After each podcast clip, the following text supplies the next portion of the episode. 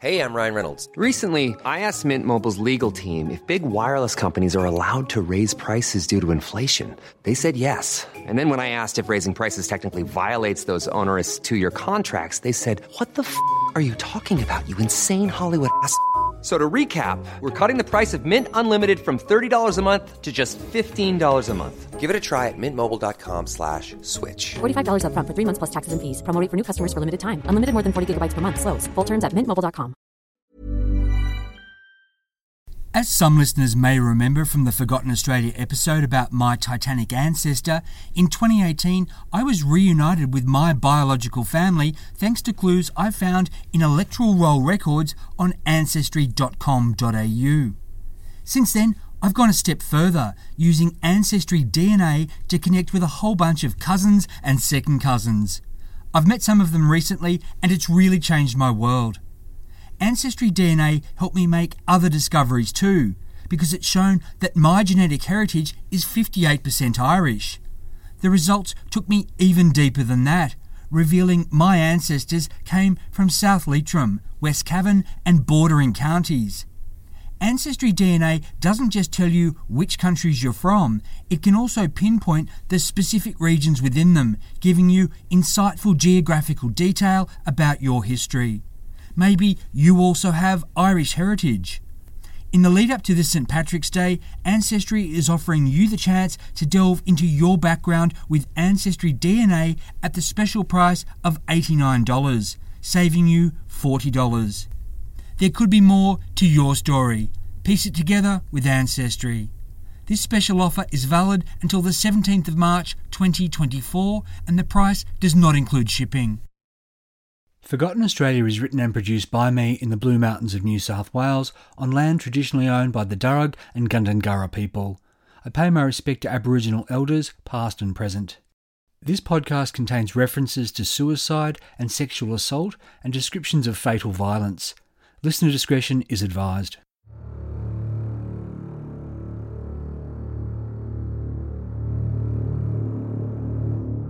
It's half an hour before sunrise on Monday, the 2nd of April 1917, and in Katoomba in the Blue Mountains of New South Wales, Mr. Arthur Anderson, proprietor of the popular California boarding house, is having a very bad start to his day. At this time of the morning, his biggest concern should be that the breakfast service is about to run smoothly, that everyone has hot water for their morning baths, and that the guests taking the early motor tour to Jenolan Caves are woken in plenty of time to get out the door. But instead, in a first floor wing of the California, Mr. Anderson is being told of things that went bump in the night. Guests heard screams and strange noises. One woman tells Mr. Anderson the disturbances were in the room next to hers. She says someone went out the window, using blankets tied into a rope to get down to the ground. Mr. Anderson knocks on the door to that room and calls the guest's name. There's no response. He tries again and then he tries the door, but it's locked from the inside. Mr. Anderson heads down into the backyard and into the bracing air of this brisk morning. It's still dark, but the eastern horizon is aglow with a pre dawn halo, so there's enough light to see. Mr. Anderson's eyes turn up to the locked room's open window. Just as the woman said, two blankets have been knotted together and hang part of the way to the ground. This makeshift rope is in places smeared dark scarlet, and there are red stains on the hotel wall too. Clearly, whoever came out of that room was covered in blood. Mr. Anderson fetches a ladder. His heart has to sink lower with his every step higher. Mr. Anderson surely suspects that once he sees inside that room, his day is going to get a lot worse. I'm Michael Adams, and welcome to the three part Forgotten Australia episode Bloody Murder in the Blue Mountains. Parts 2 and 3 will be out soon, but you can hear them now ad free if you're a Patreon supporter or if you subscribe to Forgotten Australia Plus via Apple. Supporting or subscribing will set you back about 20 cents a day, and it helps me to get access to the research materials I need to ensure no stones left unturned when I bring you these stories. And as a thank you, you'll get early ad free access to every episode along with exclusive bonus shows. If you use Apple, you can actually try Forgotten Australia Plus for three days with a free trial. Apple and Patreon links are in your show notes. So, a big thank you to recent supporters Ian Fox and Johnny Karen. Finally, just a reminder that the first Forgotten Australia Book Club episode featuring Peter Doyle and his book Suburban Noir is coming up. I'm extending the deadline for questions just in case you're still reading and want to ask Peter a question. Get the question or questions in by the 8th of May. You can record them via speakpipe.com forward slash Forgotten Australia or drop me an email at forgottenaustraliapodcast at gmail.com. Those links and more information about the book club are in your show notes. The Locked Room, The Mountains Hotel, The Gathered Guests, A Scream in the Night, and A Body in the Morning. It's like something out of an Agatha Christie bestseller, except in April 1917 she was yet to have her debut novel published. In any case, what happened in Katoomba at the California wasn't the sort of mystery that any detective, real or literary, could solve by revealing the murderer to guests he'd assembled in the drawing room. That's because it wasn't a who done it or a how done it It was a why done it. A why done it that was front page news in Sydney and a big story all over Australia. And more than 100 years later, the mystery remains every bit as perplexing as it was on that morning when the proprietor of the California, Mr. Arthur Anderson, came face to face with bloody murder in the Blue Mountains. Katoomba, built around a ridge 3,330 feet above sea level and dubbed the Queen City of the Hills, was in the midst of a boom in autumn 1917. In the century since the white men had first crossed the Darug and Gundungurra land that the colonists in Sydney had renamed the Blue Mountains, Katoomba had grown from a roadside inn settlement and coal mining outpost into a tourist destination that was famed for its natural beauty and for the health giving properties of its air, water, and sunshine. Originally a ritzy enclave for the elite who'd stay in the majestic Carrington Hotel, the coming of the motor car, coupled with competition between dozens of guest house operators, had made Katoomba holidays affordable to the middle and working classes. The town and the wider Blue Mountains had, moreover, since 1908 become internationally famous thanks to the wonderful photographic studies done by Mr. Harry Phillips. Harry, who loved the clouds that wreathed Katoomba, had set up shop in town and appointed himself as an apostle for the appeal of the place's attractions. Hundreds of thousands of his postcards and booklets had been given away or sold cheaply in the decade since he'd set up his studio. Diggers even wrote to him from the Western Front to say how prized the photographs were amongst the fellows, and Harry's pictures had even been found in German dugouts. In fact, if you could believe it, Katoomba's own Harry Phillips had been the one man who'd predicted the war long before it had broken out. See, back in 1909, he'd taken a photograph of striking clouds arrayed above the town. In these formations, Harry saw an eagle, a lion, a bear, and other animals and symbols arranged in such a way that he believed it prophesied the coming of a terrible conflict. So he'd sent his photograph, which he called War Clouds, and his interpretations to the newspapers and to various leaders around the world. At the time, it had caused some concern. Had Harry Phillips been right? Well, in the Australian autumn of 1917, with the Great War approaching its 1000th day, many would have thought so. Yet the conflict hadn't really hurt Katoomba. Guest houses had continued to be built, and a cheap mountains holiday was hardly seen as living it up too grandly while our boys were making sacrifices over there. Besides, a visit to the mountains could be justified on the grounds of good physical, mental, emotional, and spiritual health. It was good for the body to hike up and down bush tracks, and it was good for the soul to take in the majesty of nature. The scientists said that the high altitude sunshine and the ozone laden air was a tonic. When people were up here, they ate better and they slept deeper. it was said that Katoomba folk never actually died from ill health. Like the joke where a tourist gets talking to an old timer who admits to being 70. 70, the visitor says. Well, you don't look it. You've probably got a lot of years left yet. How old was your father when he died? Died? The old timer sputters. Father's not dead. He's inside putting grandfather to bed. In 1917, Katoomba was substantial, its permanent population approaching 4,000, but it wasn't yet fully subdivided and cleared. So, very close to the town, there were paddocks and patches of scrub that abounded with profusions of colourful wildflowers. Rock lilies and native orchids fringed cliff lookouts with breathtaking vistas of the Three Sisters, Orphan Rock, Ruined Castle, and Mount Solitary. These monolithic formations framed by the far famed green and blue and yellow sandstone canyons of the Jamison Valley. Wattle and Waratah, Boronias and Christmas bells also flanked walking tracks to nearby Blue Mountain sites, places with impossibly romantic names like Weeping Rock and Bridal Veil Falls. Strike out in any direction, on foot with a walking stick, or in a horse sulky, or in one of those 22 seater open touring cars, and you'd have your senses flooded with beauty. And when the day's hiking and driving and caving and swimming was done, the fun had only just begun. Katoomba offered confectionery and souvenir stores, two picture shows playing the latest flicks, a skating rink, and plenty of places to eat and drink that included the newly opened Paragon Cafe. At the peak of the tourist season, the town's population reached 10,000. Most visitors stayed at one of the 60 guest or boarding houses. These offered good beds, good meals, and good times. Mod cons as well, such as electricity, phone connections, and hot and cold baths. They also offered a convivial community atmosphere with group activities such as billiards, tennis, darts, cards, and piano sing alongs.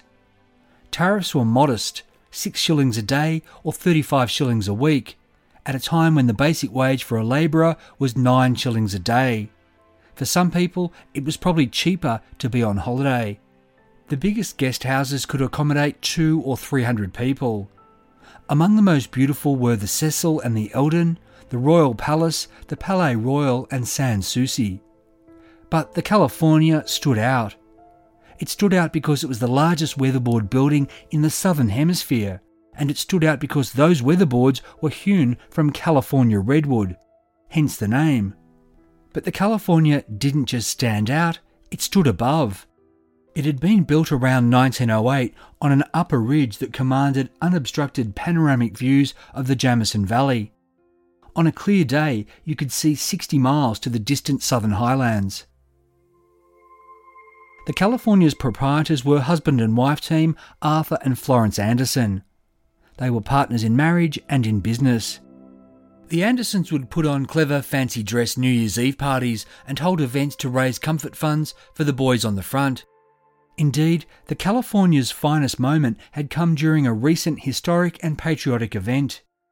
In early November 1915, when the 200 Gilgandra Cooees had marched into Katoomba, the town being a major stop on their recruiting march to Sydney, some 2,000 locals and tourists had turned out in a mile long procession to meet them. But it had been the hosts of the California who'd had the honour of entertaining these brave men and lads at a luncheon. Many of these Cooees were, of course, still fighting on the Western Front, while others, sadly, had fallen on those foreign fields. By the end of March 1917, in Katoomba, as all around Australia, there was real hope that the end of the war might be in sight, that the stalemate might be over, with the United States about to take up arms on the side of the Allies. Such a shift, coming at a time when Russia was also in turmoil, was no doubt the subject of guest conversation in the lounge rooms of the California. So, who were some of the people then staying at this lofty mountain resort? Two of them really stood out.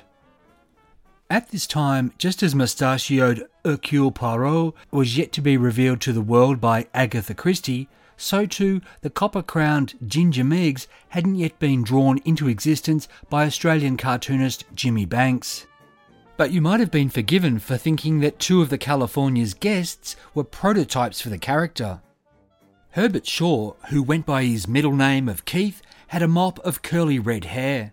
He had blue eyes set in a pale and freckled face, and he was slight at 125 pounds and small at 5 feet 4 inches. Even though he was 19, he looked years younger. Almost effeminate in appearance. That was how Keith was described by one newspaper.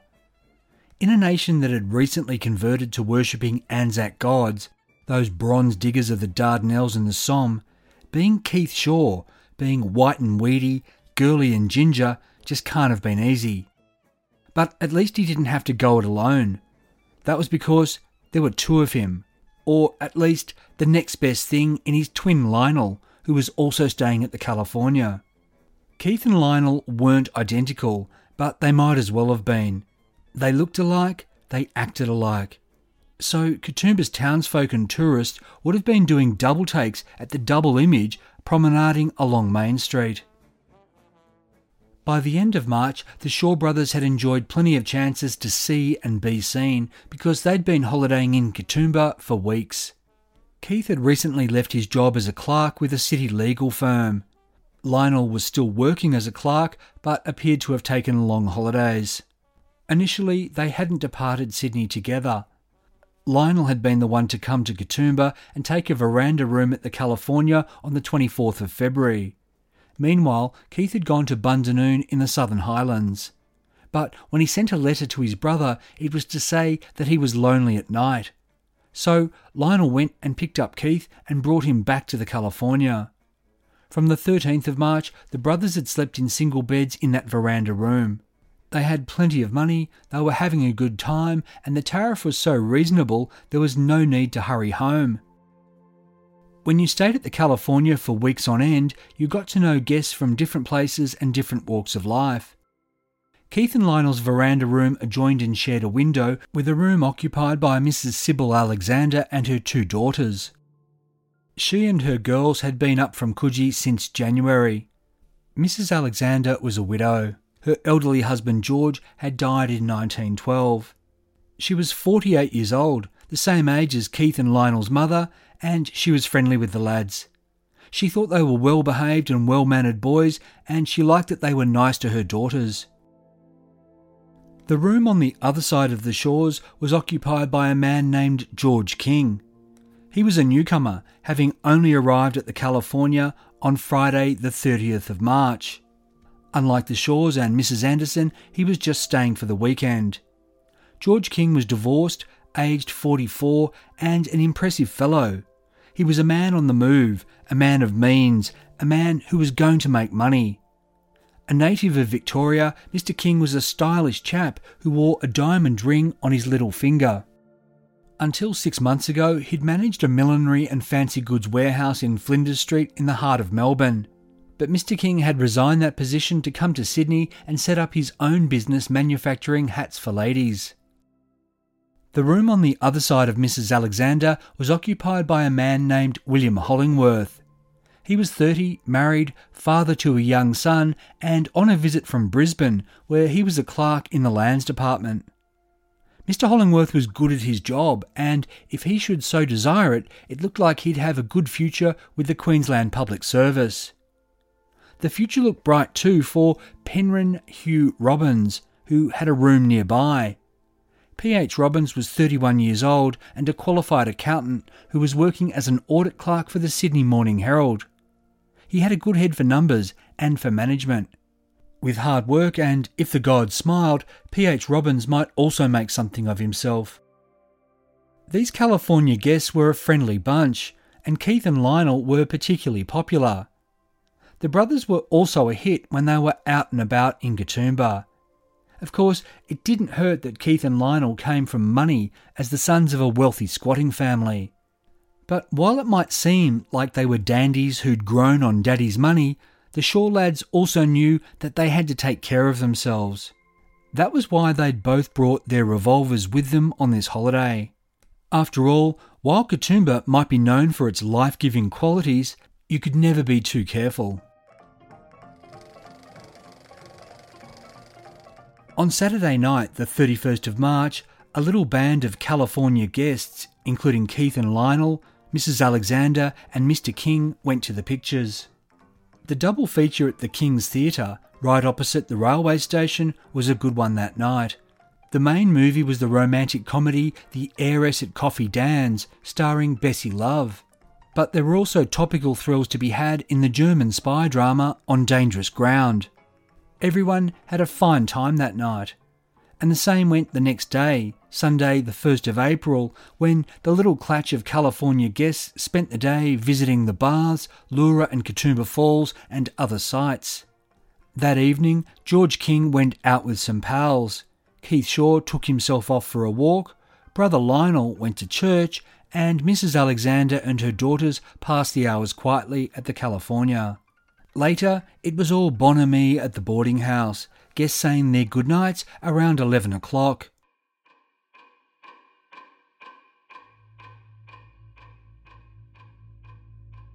While her daughters slept, widow Sybil Alexander had a fitful time because there was light from the Shaw brothers' room spilling through the shared window.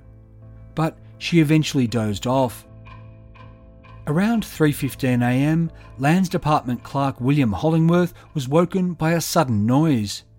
From a nearby room, a voice called out, "Here, you get out of this." Then several screams and these were followed by stifled groans and a dull, muffled thud that sounded like someone thumping a pillow. It had to be a guest suffering a nightmare. Mr. Hollingworth was fully awake now. He heard footsteps outside in the corridor. Mr. Hollingworth jumped out of bed, threw open his door, and called, What's your game? Who's making that noise? But there was no one there. All he heard was the sound of a key quietly turning in a lock but Mr. Hollingworth couldn't tell from which room the noise came. Ruffled, he went back to bed and tried to go back to sleep. Meanwhile, Mrs. Alexander, seemingly woken by the screams, first consciously heard what sounded like a bed moving. It was so close she thought that one of her daughters might have fallen out of their bed. Mrs. Alexander got up and then she heard a thud. It was like someone had landed on the ground outside. Looking through her window, she saw blankets hanging from Mr. King's window next door. There was someone outside in the darkness. She could hear them running away. Mrs. Alexander called to Lionel and she told him what she'd heard and seen. What's happened? she asked. Lionel, who was fully dressed despite the hour, said he didn't rightly know, but the lad admitted, I'm frightened. So am I, Mrs. Alexander said. Lionel asked if she'd like him to come and sit with her. She said that wasn't necessary. Looking through the window at Lionel, Mrs. Alexander saw a shadow moving in the corner of the boy's room. Quickly, Lionel, she said, there's someone behind you. Lionel said it was Keith. His brother had just come back into their room. Mrs. Alexander asked Keith where he'd been. She could see he was fully dressed too, and his bed hadn't been slept in. Echo Point, he told her, out for a walk. By now, Mrs. Alexander just wanted to go back to sleep. Keith and Lionel should do the same. She said, Go to bed, boys. We shall not hear anything more. The California returned to silence.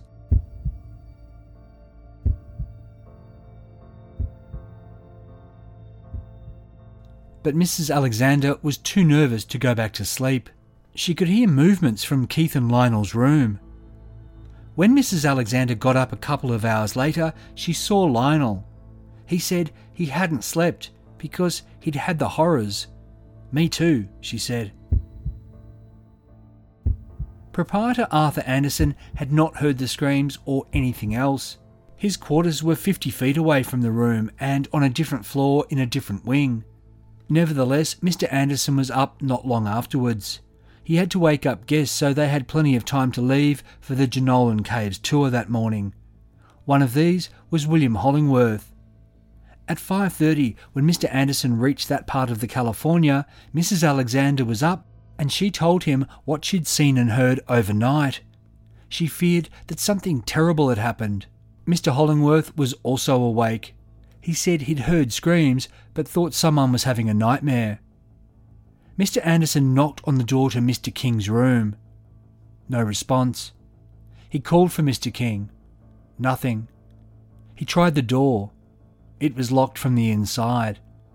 Mr. Anderson went down to the backyard. Looking up, he saw the open window with the blankets hanging down. Blood on the blankets, blood on the wall.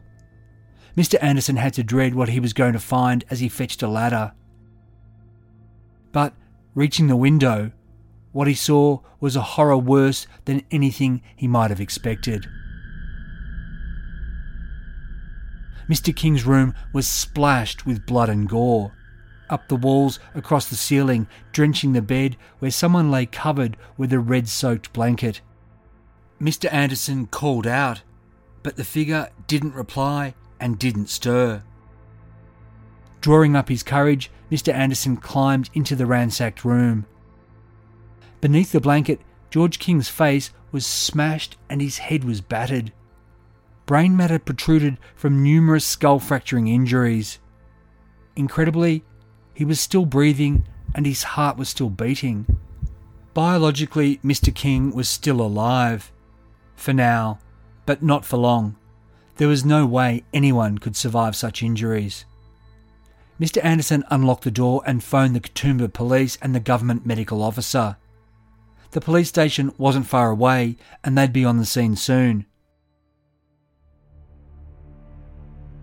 Everyone awake in this part of the California knew what had happened and was on edge. Mr. Anderson saw Keith and Lionel Shaw on the veranda. Despite the hour and the commotion, both lads were fully dressed. Mr. Anderson had nothing but the highest regard for these boys. They didn't drink or creep around at night like some young men, and they were well behaved and unfailingly polite. But now something seemed wrong with Keith. He appeared nervous. Mr. Anderson asked him if he'd heard any noises and if he knew what had happened. The lad answered, I know nothing. Mr. Anderson replied, That's funny. Everybody else does. You have been up all night. Your eyes are bloodshot. Keith replied, You are right. I'm afraid I know a good deal about it. Keith then said he felt like going for a walk. Mr. Anderson replied, Don't leave the house. I've rung up the authorities. But when Katoomba's ranking policeman, Sergeant Archibald Kidd, arrived with two fellow officers, Keith Shaw was nowhere to be found. He'd slipped away just minutes before they'd turned up. Normally, being a little extra can be a bit much, but when it comes to healthcare, it pays to be extra. And United Healthcare makes it easy with Health Protector Guard fixed indemnity insurance plans. Underwritten by Golden Rule Insurance Company, they supplement your primary plan, helping you manage out of pocket costs without the usual requirements and restrictions like deductibles and enrollment periods. So when it comes to covering your medical bills, you can feel good about being a little extra. Visit uh1.com to find the Health Protector Guard plan for you. Dr. Allen, the government medical officer, examined George King. The medico confirmed what had been immediately clear to Mr. Anderson. As the Katoomba based Blue Mountain Echo newspaper would put it, quote, the doctor saw from the first the case was hopeless, any one of the foul blows being sufficient to cause death. It was only a strong heart slowly pulsating to its end. Dr. Allen arranged for George King to be taken to the Abbotsford Private Hospital in Katoomba. There was nothing to do for the man but make him comfortable and send for his people. George Henry King had been born in a house called El Dorado in St Kilda in 1873. His father had died when he was young. George had married in 1896 and soon afterwards he'd gone to Western Australia, promising to remit money to his young wife before sending for her. But he didn't do these things. She divorced George in 1901 for desertion. Their story set out in her immaculately handwritten petitions, which I found at ancestry.com.au. George didn't remarry, and his mother died in 1903. But his brother, John King, lived in Melbourne. When he was told what had happened, he left immediately to be at George's side. Whether he'd reached Katoomba before his brother died remained to be seen. The Katoomba cops were on the case that morning, but even the Keystone cops could solve this one.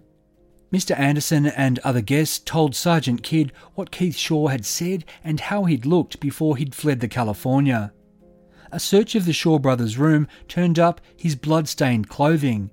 It was stashed in his brother Lionel's luggage. The medical examiner had noted the ring mark on Mr. King's little finger, but his diamond ring was gone, and if he'd had any cash, it had also been taken from the room. Sergeant Kidd also didn't find the weapon that had been used in the attack. Mr. King had suffered at least 10 penetrating blows to his face and to his skull. The shape of the injuries made it likely that a hammer had been used. So the weapon had been brought to the room and it had been taken from it. While Keith Shaw was in the wind, Lionel Shaw had a lot of questions to answer. Likely because he knew and liked the lad, Mr. Anderson helped Sergeant Kidd conduct the first interview. Was it Keith? Mr. Anderson asked. Lionel replied, Well, you know, Keith is my brother. Mr. Anderson, That means you are not likely to say anything against him? Lionel repeated, Well, Keith is my brother, and that's all I'm going to say. Mr. Anderson replied, Well, I think we understand the position now. That was, at least, as far as anyone could understand what had happened. Until one hour ago, Mr. Anderson had believed the Shaw boys to be quiet and respectable. Now Keith had all but killed Mr. King, and Lionel was clearly covering for his brother. If, in fact, he hadn't also been involved in the attack. Katoomba being as small as it was, and Keith having left the California so recently, the police quickly covered the town. Keith wasn't stalking the streets, and he hadn't been seen walking into the bush or off a cliff edge. They soon learned that Keith had hired Eric Cropley, Katoomba tour car operator, to drive him east. As it turned out, Keith and Lionel had been lying about coming from a rich squatting family. Their father, John Sidney Shaw, was born in 1853 and had worked as an accountant. He'd married their mother, Margaret McLean of Hobart, in 1891. The couple had had two sons before Keith and Lionel were born in October 1897. The twins still lived with their parents in Cambridge Street in Paddington. Asked if Keith was heading there, Lionel said he wasn't because he'd know the police would be waiting for him. Nevertheless, Sergeant Kidd phoned Sydney headquarters. He advised them to watch the Shaw family house. Sergeant Kidd also contacted police and railway stations down the mountain alerting them to the crime and giving them the suspect's description and the make and license number of Mr. Cropley's car. In Katoomba, Lionel Shaw wasn't just playing it cool, he was coming off as callous. He remarked to the police that he hoped Keith would kill himself rather than be taken alive. But his brother wouldn't be doing that with his revolver. Keith's gun had broken and it was found in the luggage he'd left in the room. Lionel explained that when Keith found out that his revolver was no good, he'd gone to the Katoomba department store Mullaney's and he'd bought himself a brand new hammer. Supposedly, this was for defence, but police presumed that this was the weapon that had been used in the attack and that Keith had hidden the hammer somewhere. Lionel handed his own revolver over to the police and he agreed to answer more questions. Lionel said that Keith had returned to their room around 4am. That was after the screams and disturbance from Mr. King's room. Lionel said he'd had an idea that his brother had done something terrible. But he hadn't wanted to know, so he hadn't asked. Therefore, he couldn't tell the police anything more.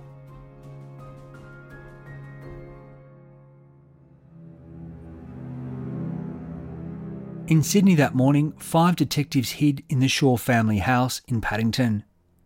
Keith's mother, Margaret, was also there. She must have been beside herself when detectives suddenly showed up that morning and told her why they were on her doorstep. The two senior officers were Detective Sergeant Joseph Devlin and Detective Constable P.J. Downey. It's quite possible that Mrs. Shaw had heard their names before. That's because the murder case that had made them famous was very fresh in memory. In September the previous year, in the tiny town of Tottenham in the centre of New South Wales, Police Sergeant George Duncan had been assassinated, shot with a rifle as he sat at a typewriter in his one man station. Detectives Devlin and Downey had been sent from Sydney to investigate. It had taken them four days through flood country to get to Tottenham. But they succeeded in their mission, and their investigations led to the arrests of three men. One would be acquitted, but the other two, Frank Franz and Roland Kennedy, were convicted, and the duo was hanged at Bathurst Jail four days before the Christmas just passed. These were the first executions in New South Wales in over four years. With George King dying in his hospital bed, Keith Shaw might follow those men to the gallows. At 11:45, the suspect came to the back fence of his family's property. Keith pulled himself up and over and went inside. The detectives were waiting. Keith was allowed to hug and kiss his mother. He said to her, I'm so happy. Detective Downey said he was arresting Keith for the assault on Mr. King in Katoomba. Keith said he knew all about it. He said that he thought that Mr. King was dead. Keith gave the police no trouble. Not that he exactly came quietly, in the sense that he talked and he told them everything he'd done. Told his story calmly, clearly, and even cheerfully. The detectives took Keith to Sydney headquarters where he wrote a lengthy voluntary statement which he signed. He also drew a map. It showed where detectives could find the ring, which he'd stashed near the California's front gate. It also showed where he'd hidden the hammer he'd used to attack Mr. King and the victim's money case from which he'd stolen three pounds. These items were in bushes at the nearby Sans Souci guest house. At this time, Keith was examined by the government medical officer, Dr. Arthur Aubrey Palmer, and he'd say that the lad had appeared to be rational. The police took Keith to Central Station for a train back to the scene of the crime. But word travelled far faster than the steam locomotive. When the detectives and their suspect reached Katoomba, hundreds of people were crowding around the railway station. One flapper loudly called out that she was sure Keith was innocent. Keith certainly wasn't claiming that. Quite the opposite. He'd already spilled everything. Keith was put into the Katoomba lockup and the detectives went to the Sans Souci guest house. There, right where it said on the map, they found the bloody hammer and the empty money case. Next, they went to the California. But when they lifted the tuft of earth by the gate where Keith had said he'd hidden the diamond ring, they didn't find anything. Meanwhile, Lionel Shaw seemed to be taking callousness to new heights by making the most of the day, as if this was just another day of his holiday. Going into Katoomba, he spent the afternoon in saloons playing billiards. And that evening, he took a young woman as his date to another picture show at the King's Theatre. Lionel's presence there caused a sensation. Everyone knew who this red haired youth was and what his doppelganger brother had admitted to doing. Many believed Lionel Shaw was also a killer, and he was free and in their midst. This was Lionel's first experience with people looking at him like he was a murderer, but it wouldn't be his last. As the Blue Mountain Echo reported, hundreds of townsfolk and tourists went out of their way to get a look at him. Quote, but he never turned a hair under the inspection. Lionel was cool. Cool even when Detective Devlin did more than just look at him. He found Lionel at the picture show and took him aside for questioning. Did he know anything about the assault? Lionel said he didn't, nor did he know where the ring was. Lionel was cautioned, but he agreed to make a statement. In it, Lionel said he'd been on holidays for the past two months and he'd brought his brother up from Bundanoon to Katoomba three weeks ago. Lionel said that a couple of nights back, Keith had told him he'd been in Mr. King's room and was drinking whiskey. His brother had said, Mr. King wears a beautiful ring. It is worth about £30. Then, last night, Lionel had seen his brother at the California tea table at 6 pm. Lionel had gone to church at 7:30, returned to the guest house at 9:30 and remained in the sitting room until 11 before retiring. He told Detective Devlin, "I did not go to sleep. I was worrying as to where my brother had gone to." Lionel said he'd heard screams from Mr. King's room. He claimed though the disturbance had been around midnight. In any event, he hadn't thought that Mr. King was having a nightmare, saying, quote, I shuddered. The screams appeared to be that of a person in pain. Lionel said he had heard Mr. Hollingworth shout out, and then Mrs. Alexander had tapped on the window separating their rooms. Lionel told the detective she said, There has been someone getting out of the next room window, and he has run away. I feel frightened. Lionel said he'd offered to sit with her. She'd said no. Instead, she'd asked, Where is Keith? And that was just as Keith walked in and claimed he'd been at Echo Point. Lionel said that he and his brother had then gone to sleep. When he awoke, Keith was awake and shivering. Lionel said, I guess that he'd done something wrong. Keith had confirmed his fears when he said, I got his ring. Keith had told Lionel he'd hidden it by the front gate. Keith had then taken five half sovereigns that Lionel had left on the dressing table and said, I'll go to Sydney by car. Lionel claimed he'd not asked his brother what he'd done because he knew he'd done something wrong. At around midday, Lionel said he'd gone to find the ring, but it wasn't there. Detective Devlin went back to Keith Shaw about this. The ring was not where he'd said he'd hidden it. Keith replied he was telling the truth, so Lionel or someone else must have taken it. Detective Devlin's gut would have told him that Keith was telling the truth. After all, he'd confessed to the killing. He'd been honest about the hammer and the money case, and he'd admitted that the bloody clothes found in his room belonged to him. The police had all the evidence they needed, so why lie about this? On Tuesday morning, Detective Devlin went back to Lionel. He said he didn't believe him about the ring based on what Keith had said. Lionel then made another statement. In this one, he admitted that he'd given his brother money to make his escape, and he fessed up to having found the ring and to have hidden it. Lionel claimed he'd taken it because he intended to use it to pay Mr. Anderson for what Keith still owed at the California. Lionel then took the detectives to the Paragon Cafe. Upstairs, from behind a painting, he pulled a cigarette box. Mr. King's ring was inside a box of King's brand smokes. Lionel was taken to Katoomba Police Station and he was charged with maintaining, aiding, and abetting his brother. These charges reflected the police's belief that, at the very least, he'd been an accessory before and after the fact.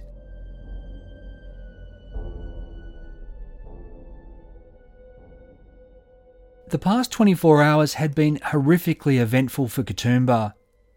Tuesday, the 3rd of April 1917, ended on even more sinister notes. Reunited in the lock-up cells, Keith and Lionel Shaw chatted to each other as if they didn't have a care in the world. They showed off their fine voices as they harmonised late into the night, finishing with the hymn Nearer, my God, to Thee. Then, as the Blue Mountain Echo reported, the twins slept like tops, slumbering so soundly they'd have to be roused by the water to take their breakfast. The crime was ghastly enough, but how the Shaws were behaving made it so much more hideous. The indifference, the arrogance, the seeming delight at the senseless murder of another human being.